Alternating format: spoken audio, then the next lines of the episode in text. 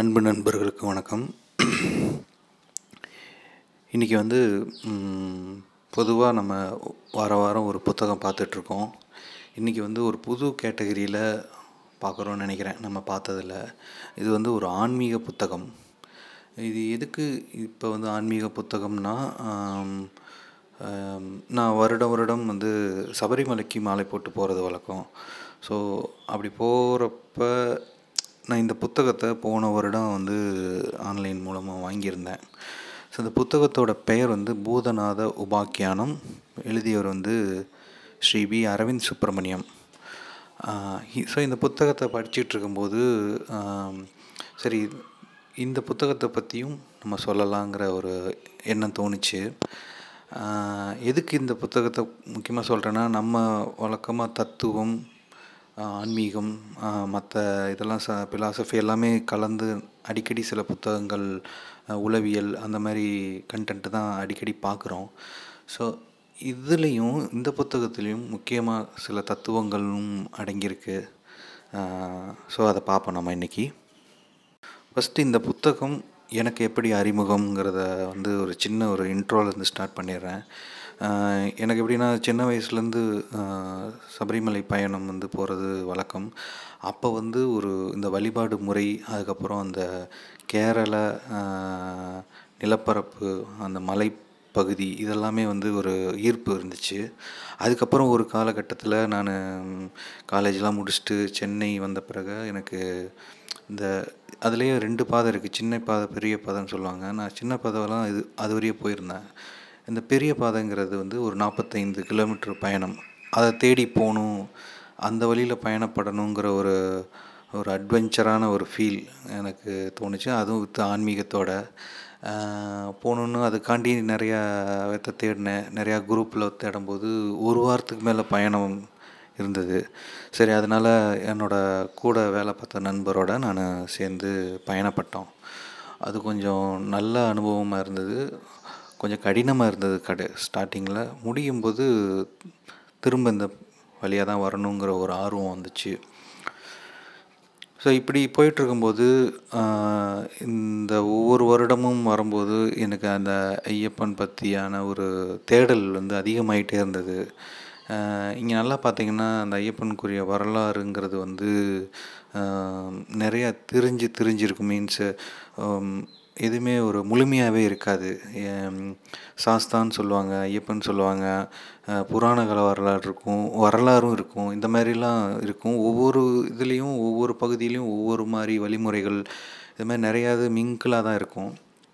இப்படி தேடல் இது பண்ணிகிட்டு இருக்கும்போது தான் ஒரு ஏழு எட்டு வருஷத்துக்கு முன்னாடி இருக்கும். கண்டிப்பாக ஒரு அரவிந்த் சுப்பிரமணியம் அவரோட காணொலியை வந்து நான் யூடியூப்பில் பார்க்குறேன். அவர் வந்து அப்போவே வந்து அவர் வந்து சின்ன வயசில் நிறைய பயணங்கள் போய் இந்த சின்ன வயசுலேருந்தே தகவல்கள் திரட்டி ஐயனாரும் அதாவது சாஸ்தா அவரும் ஐயப்பனும் ஒன்றுங்கிற அந்த கான்செப்ட்டுக்கு வந்து நிறைய ஸ்பீச் கொடுத்துருப்பாரு. அதில் நிறைய ஏகப்பட்ட இன்ஃபர்மேஷன் அதில் கிடச்சிது. ரொம்ப ஆர்வமாகவும் இருந்தது. ஒரு புரிதலோடு இருந்தது. ஸோ அப்போ எனக்கு அரவிந்த் சுப்ரமணியம் அவரோட இன்ட்ரோ வந்து அந்த யூடியூப் மூலமாக கிடச்சிது. அதுக்கப்புறம் அவரோட காணொளி வந்து வருடம் வருடம் வந்து ஹிந்து இந்து தமிழ் அதுக்கப்புறம் விகடன் மற்ற அந்த சேனல் சில சேனல்ஸ்லாம் இருக்குது அதில் வருவார். அதில் நிறையா தகவல்களை வந்து ஒவ்வொரு ஸ்தலங்களோட புராணம் ஸ்தல புராணம் அதெல்லாம் சொல்லுவார். அதில் எனக்கு ரொம்ப இன்ட்ரெஸ்டாக இருந்ததுன்னு சரியான ஒரு வ வருடம் சொல்லி அந்த ஓலை ஏடுகள் எல்லாத்தையும் அனலைஸ் பண்ணி அந்த வருடங்களுக்கு ஏற்றவாறு தகவல்களை சொன்னார். உண்மையாகவே ஒரு ஒருத்தர் வாழ்ந்திருக்கிறாரு அதெல்லாமே சொல்லி அதில் நிறையா இருக்குது பெருசாக இருக்குது ஸோ நம்ம இந்த புத்தகத்தில் என்ன பார்க்கலாம்? நான் படித்ததை இதில் சொல்லலான்ட்டு தோணுச்சு. கண்டிப்பாக ஃப்ரீயாக இருக்கும்போது அரவிந்த் சுப்ரமணியம் அவரோட வீடியோவை நீங்கள் யூடியூப்பில் சர்ச் பண்ணாலே நிறையா வரும். சாஸ்தா அரவிந்த் சுப்ரமணியம் போட்டிங்கன்னா வரும். அதில் நிறைய இன்ஃபர்மேஷன் அவர் சொல்லியிருப்பார் அது மூலமாக கேட்டு தெரிஞ்சுக்கங்க. இந்த புத்தகத்தில் வந்து ஒரு புராண காலத்துலேருந்து தான் இந்த புத்தகம் ஸ்டார்ட் ஆகுது. அதாவது சூத புராணிகருங்கிற ஒரு முனிவர் வந்து இது மொத்தம் பதினெட்டு புராணங்கள் இருக்குது அந்த பதினெட்டு புராணங்களில் கடைசி புறமா புராணமான பிரம்மாண்ட புராணம்னு சொல்லி அந்த புராணத்தில் தான் இந்த தர்மசாஸ்திர அவதாரத்தை பற்றி எக்ஸ்பிளைன் பண்ணியிருக்காங்க. அதுலேருந்து இது ஆரம்பிக்குது. பொதுவாக வந்து ஒரு ஐயப்பனுக்குன்னு ஒரு வரலாறு இருக்கும். அந்த புராண வரலாறு இருக்கும். அதுபடி தான் இந்த கதையும் நகருது. இந்த மகிழ்ச்சியோட உருவாக்கம் அவங்களோட அறிமுகம். அதுக்கப்புறம் இந்த சிவன் விஷ்ணுவோட அறிமுகம். அப்படியே கலந்து ஐயப்பன் வரலாறு கண்டிப்பாக நிறையாவது தெரிஞ்சிருக்கும். அந்த தான் போகும். நாம் இதில் எது பார்க்குறோன்னா இதில் முக்கியமாக தத்துவங்கள் இதில் என்ன அடங்கியிருக்குங்கிறது தான் பார்க்கலாம். பாண்டிய மன்னருக்கு வந்து ஐயப்பன் வந்து ஒரு ஞான உபதேசத்தை வந்து சொல்லுவார். இது ஆல்மோஸ்ட் இது வந்து ஒரு மிடில் ஆஃப் த புக்கிலேருந்து இந்த போர்ஷன் ஆரம்பிக்கும். நான் ஏன் இந்த தத்துவத்தை முன்னிறுத்தி இந்த இதை மட்டும்தான் சொல்கிறேன்னா மற்றதெல்லாம் இல்லை இந்த எல்லோரும் இந்த புத்தகத்தை வாங்கி படிக்கணும். அது இல்லாமல் புராணங்கள் வரலாறுங்கிறதெல்லாம் தெரிஞ்சுக்கலாம் அதை உணர்ந்துக்கலாம். ஆனால் இந்த தத்துவங்கள் மட்டும்தான் நம்ம வந்து நம்மளோட வாழ்க்கையில் கரண்ட் வாழ்க்கையில் நம்ம வந்து புகுத்தி செயல்படுத்த செயல்படுத்தி அதை உணர முடியும். ஸோ அது லாஜிக்கலான ஒன்று ஸோ அதை வந்து நான் முன்னிறுத்தி நான் சொல்கிறேன் அப்படி இருக்கும்போது இதில் ஃபஸ்ட்டு எக்ஸ்பிளைன் பண்ணுறது என்னென்னா பிரம்மம் மாயி அதை பற்றி எக்ஸ்பிளைன் பண்ணுறாரு பிரம்மத்துக்கு பிரம்மங்கிறத வந்து முடிவும் இல்லை. துவக்கமும் இல்லை முடிவு இல்லைங்கிறாங்க. ஆனால் மாயைக்கு வந்து துவக்கம் இல்லை ஆனால் முடிவு இருக்குங்கிறாங்க. இந்த பிரம்மங்கிறது கிட்டத்தட்ட நம்ம வந்து பரம்பொருள்னு வச்சுக்கலாம். அதான் கடவுள்னு வச்சுக்கலாம். மாயைங்கிறது நம்மளோட ஆசைகள் மற்ற எல்லாமே. ஸோ இந்த நம்மக்கிட்ட இருக்கிறது பிரம்மம் மட்டும்தான். ஒரு மனிதனாக இருக்கும்போது பிரம்மம் மட்டும்தான் இருக்குது அந்த பிரம்மத்தில் கொஞ்சம் கொஞ்சமாக ஆசைகள் கஞ்சி வந்து வந்து வந்து அப்படியே உள்ளே மிங்கிள் ஆகுது. அது கலக்கிறது தான் அந்த மாயை குணங்கள். அதில் அதிலிருந்து எப்படி பிரிஞ்சு அந்த பிரம்மத்தை மட்டும் தக்க வைக்கிறதுங்கிறது தான் அந்த ஆன்மீகத்தின் வழிமுறைங்கிறத வந்து எக்ஸ்பிளைன் பண்ணியிருப்பார். எக்ஸாம்பிள் எப்படி சொல்கிறாருன்னா பிரம்மத்தை வந்து ஒரு பால்னு சொல்கிறாரு ஒரு பாத்திரத்தில் ஊற்றின பால். அதுலேயே மாயைங்கிறது தண்ணீருங்கிறாரு. இப்போ வந்து என்ன ஆகுனா அந்த இந்த பாத்திரத்தில் இருக்கிற பால்குள்ளே தண்ணீரை ஊற்றிட்டிங்கன்னா அது கலந்துரும். அதை வந்து நீங்கள் பிரிக்க முடியாது. அப்போ வந்து ஒரு நல்ல ஒரு போதனைகள் சொல்கிற சரியான குருநாதரை விறகாக எடுத்து சாஸ்திரங்கிற தீயை மூட்டினீங்கன்னா அது வந்து மாயை என்ற தண்ணீர் ஆவியாக போயிட்டு கடைசியில் உங்களுக்கு பிரம்மங்கிற அந்த ஞானம் அந்த அந்த பால் உங்கள்கிட்ட கிடைக்கும். அப்படிங்கிறத ஒரு நல்ல ஒரு இது எக்ஸாம்பிளோட புரிகிற மாதிரி எக்ஸ்பிளைன் பண்ணியிருந்தார். அதே மாதிரி இந்த மாயையிலேருந்து மேக்சிமம் விலகி இருந்துட்டாலே நெக்ஸ்ட்டு ஜென்மத்தில் வந்து ஜென்மங்கிறது இருக்காது. இந்த ஜென்மமே முக்தி அடைஞ்சிருவோம் அதாவது எப்படின்னா ஒரு மனித பிறவி இல்லாமல் ஒரு ஜென்மமே இல்லைனாலே அது வந்து ஒரு பலன்கிறது தான் உண்மை அப்படிங்கிறத சொல்லியிருக்காங்க. அதே மாதிரி மாயை எங்கே எங்கேருந்து தோன்றுது அப்படிங்கிற ஒரு அனலைசேஷனுக்கெல்லாம் போகாமல் பிரம்மத்தை தக்க வச்சுக்கிறதுக்கு மட்டும் சி சிந்திச்சா போதுங்கிறத சொல்கிறாங்க அதுக்கப்புறம் பூதநாத கீத உபதேசங்கிற ஒரு டாப்பிக்கில் ஒரு இன்ட்ரெஸ்டிங்காக ஒரு சில விஷயங்கள் இருந்தது. திரி குணங்கள்ங்கிற ஒரு குணங்கள்னால தான் அந்த உலகம் வந்து உரு அந்த பஞ்சபூதங்கள் உருவாகுதுங்கிறத எக்ஸ்பிளைன் பண்ணியிருப்பாங்க. ஸ்தவம் ரஜஸ் தமஸ் அப்படின்னு சொல்லிட்டு. இது கரெக்டான மீனிங் எனக்கு எக்ஸாக்டாக நான் சொல்ல வரல எனக்கு தெரியல. அது தேடி பார்க்கணும். அதே மாதிரி இந்த யோனிஜம் அண்டஜம் கிளினிஜம் ஸ்குவேதேஜம் அது கொஞ்சம் வேர்டிங்ஸ்லாம் அப்படி தான் கஷ்டமாக இருந்துச்சு. இது மூலமாக தான் இந்த உலகத்தில் உயிர்கள் உருவாகுதுங்கிறாங்க. யோனிஜம்னா மனிதன் மிருகங்கள்லாம் வந்து உருவாகிறாங்கள நம்ம பிறக்கிறோம்ல. அது அது மாதிரி பிறக்கிறது. அண்டஜம்ங்கிறது இந்த முட்டையின் மூலமாக பிறக்கிறது. கலிஞ்சம்ங்கிறது வந்து ஈரமான பிரதேசத்தில் இந்த அட்டை இந்த மாதிரி கிருமிகள் மாதிரி பிறக்கிறது. சுவேஜம்ங்கிறது வந்து இந்த செடி கொடிகள் அந்த மாதிரி வியர்வையிலேருந்து பிறக்கிறது. இதெல்லாமே உரு இந்த மாதிரி உலகம் வந்து இந்த மாதிரி தான் உருவாகியிருக்கு அப்படிங்கிறத வந்து அதில் எக்ஸ்பிளைன் பண்ணுவாங்க. இதில் வந்து மனித பிறவியே சிறந்தது. ஏன்னா அந்த ஒரு பிறவி தான் வந்து பிரம்மத்தை அடைவதற்கு முயற்சி செய்ய முடியும் அப்படிங்கிறத சொல்லியிருப்பாங்க. இதில் வந்து இந்த ஸ்தவ ராஜ தாமச அந்த குணங்களில் வந்து ஸ்வ ஸ்வதங்கிறத வந்து மனம்ங்கிறாங்க. ஸோ அது வந்து அதில் வந்து முக்கியமான ஒன்று ராஜ தமஸுங்கிறது வந்து புத்திங்கிறாங்க. அது எப்படி இன்னும் சிம்பிளாக சொல்லணும்னா மனம்ங்கிறது மனிதர்கள்கிட்ட நல்ல நிலை நல்ல இடம் தான் இருக்குது எப்பயும் பிரம்மத்தை நோக்கி தான் இருக்குது அது அறத்தை நோக்கி தான் இருக்குது நல்லதே செய்யணுங்கிறது தான் இருக்குது ஆனால் அறிவு அப்படிங்கிறது வரும்பொழுது அதாவது ராஜ தமஸ் தாமஸ் அப்படிங்கிறாங்களே அந்த குணங்கள் அதாவது புத்திங்கிறாங்க இந்த இடத்துல அறிவு.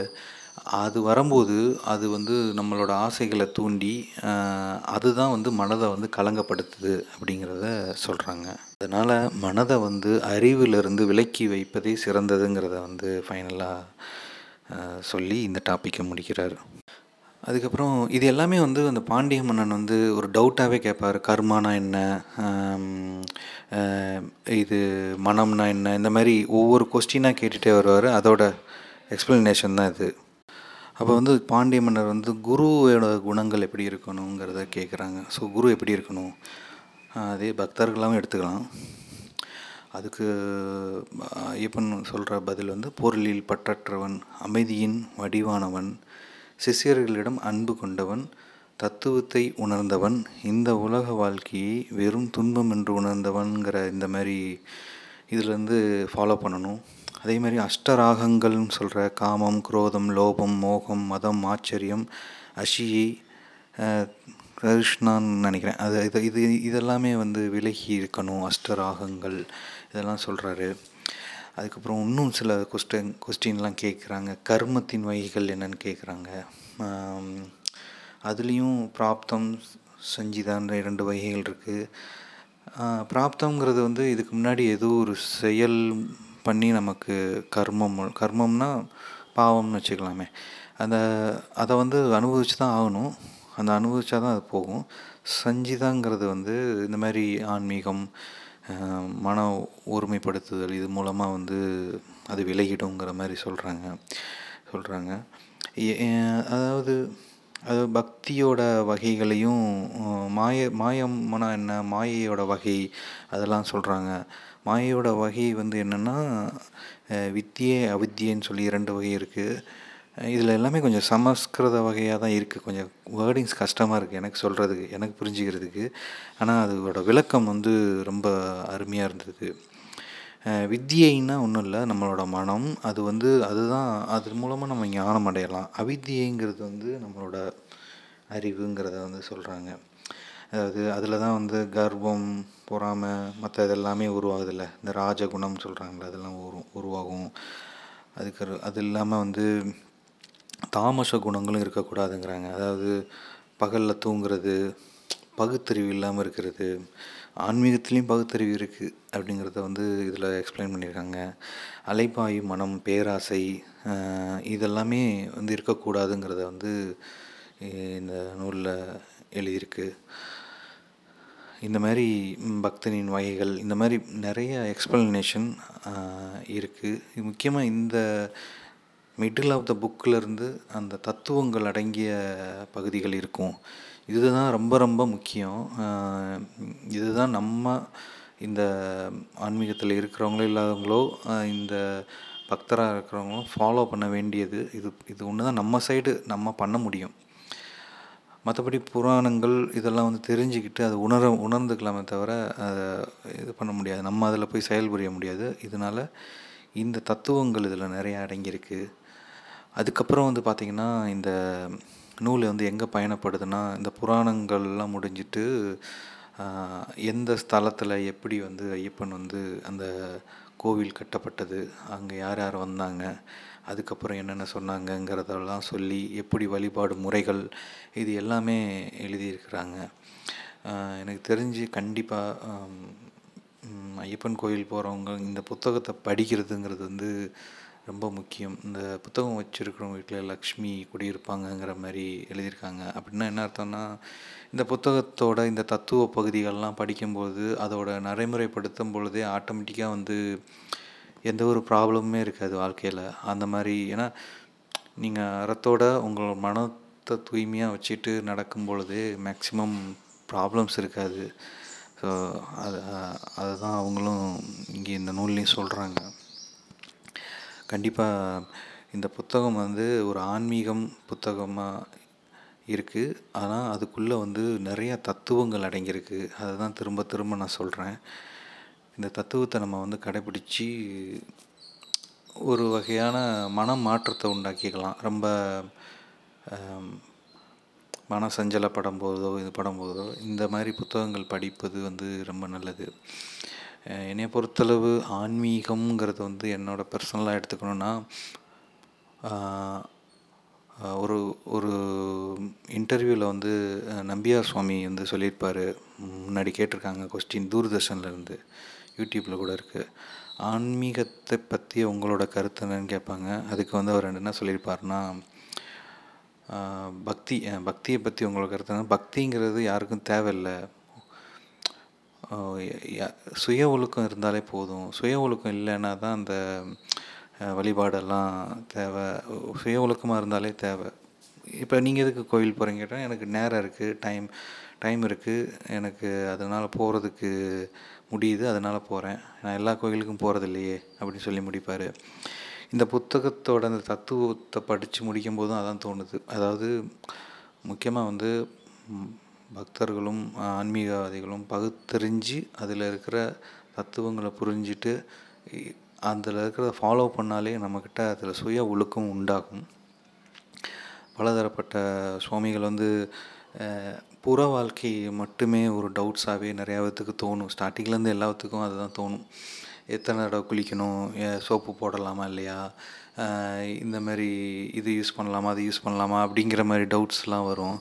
இது வந்து ஜென்ரலாக சின்னதாக அந்த ஸ்டார்டிங்கில் வர்றது தான் ஆனால் உண்மையாகவே நம்ம ஃபாலோ பண்ண வேண்டியது இந்த தத்துவார்த்தமான விஷயங்களை தான் ஃபாலோ பண்ணணும். இது எல்லாமே அந்த பதினெட்டு படிகளில் இருந்து ஃபாலோ பண்ணணும்.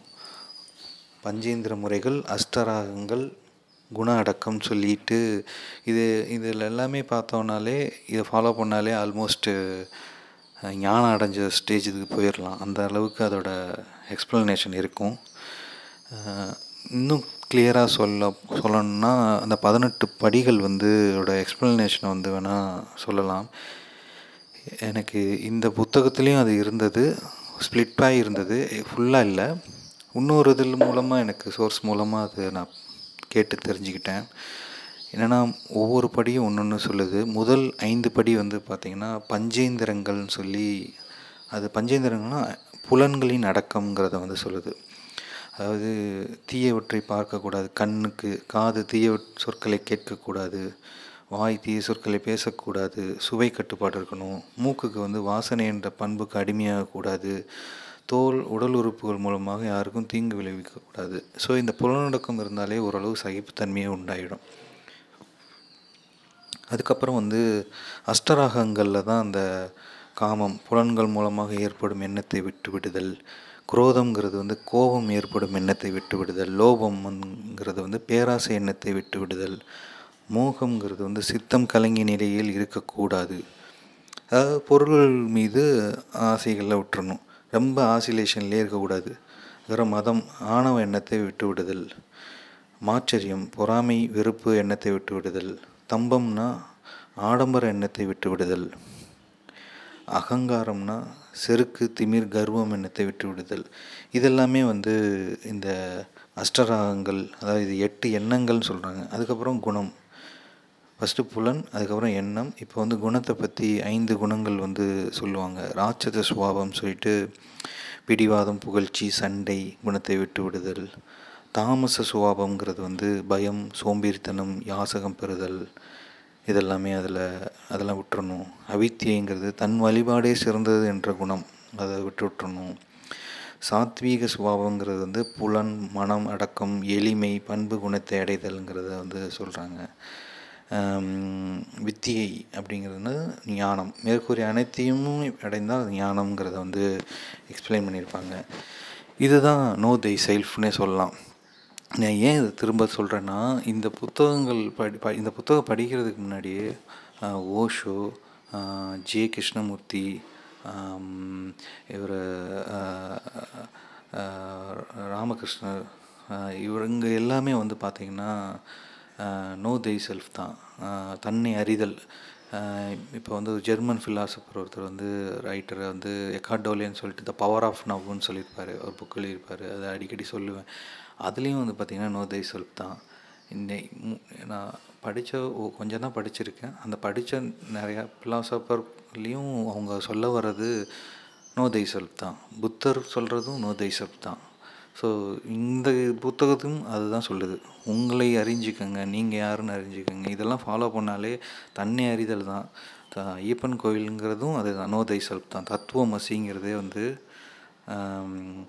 நீ நான் ஆயிராய் அப்படிங்கிறது தான் பொருள் நீ தான் கடவுள் உங்ககிட்ட தான் பிரம்மம் இருக்குது நீ தான் நான் அப்படிங்கிறத. நீ தான் நான்னா நீதே கடவுள்னால் உன்னை நீ சுய ஒழுக்கத்தோடு வச்சுக்கிட்டு உன் மனதை வந்து ரொம்ப இந்த மாயை ஆசையோட இது மிங்கிள் ஆகாமல் பேலன்ஸ்டாக வச்சுக்கிட்டாலே அதுவே நோ தை செல்ஃப் தான். ஸோ இந்த புத்தகம் முக்கியமாக சொன் சொன்னதுக்கு காரணம் என்னென்னா எனக்கு ஆச்சரியமாக இருந்தது. இத்தனை ஃபிலாசபர்ஸ்க்கு சொல்லிட்டு வந்த இதுலேயே இந்த புத்தகத்தோட அத்தனை வருடங்களுக்கு முன்னாடியே இது இதுவும் இந்த புத்தகத்தில் இந்த தத்துவம் வந்து பதிவு செய்யப்பட்டிருக்குன்னா ஆச்சரியமாக தான் இருக்குது ஸோ ஒரு விஷயங்கள் வந்து பலதரப்பட்ட வேறு பல விதமாக சொல்லலாம். இல்லை இது இப்படி தான் இருக்கணும். இல்லை இப்படி இது இல்லை இது அப்படி கிடையாது. கடவுள் வேறு இல்லை கடவுள் இல்லை இல்லை கடவுள் வேறு மனிதன் வேறு இந்த மாதிரி நிறையா எதோ சொல்லலாம். பட்டு மேக்ஸிமம் என்ன சொல்லியிருக்காங்க அப்படிங்கிறத பார்க்கும்போது இந்த ஃபிலாசபர்ஸ் ஃபிலாசபி சைடு பார்க்கும்போது இந்த நோ தை செல்ஃப் தான் தன்னை அறிதல் தான். ஸோ தன்னை அறிதலுக்கு இந்த தத்துவங்கள் ரொம்ப முக்கியம். ஸோ தத்துவங்கள் படிங்க. அது எந்த மத ஆன்மீகமாக இருந்தாலும் சரி தத்துவங்கள் அது மூலமாக படிங்க. ஆன்மீகம் இல்லாமல் படிங்க வெளியும் படிங்க. ஸோ தத்துவத்து மூலமாக நம்ம வந்து நம்மை அறியலாம் நம்மை உணரலாம். ஒரு நம்பிக்கை இருந்தால் கடவுளையும் அது மூலமாக உணரலாம். கண்டிப்பாக மீண்டும் இன்னொரு புத்தகத்தில் சந்திப்போம். நன்றி வணக்கம்.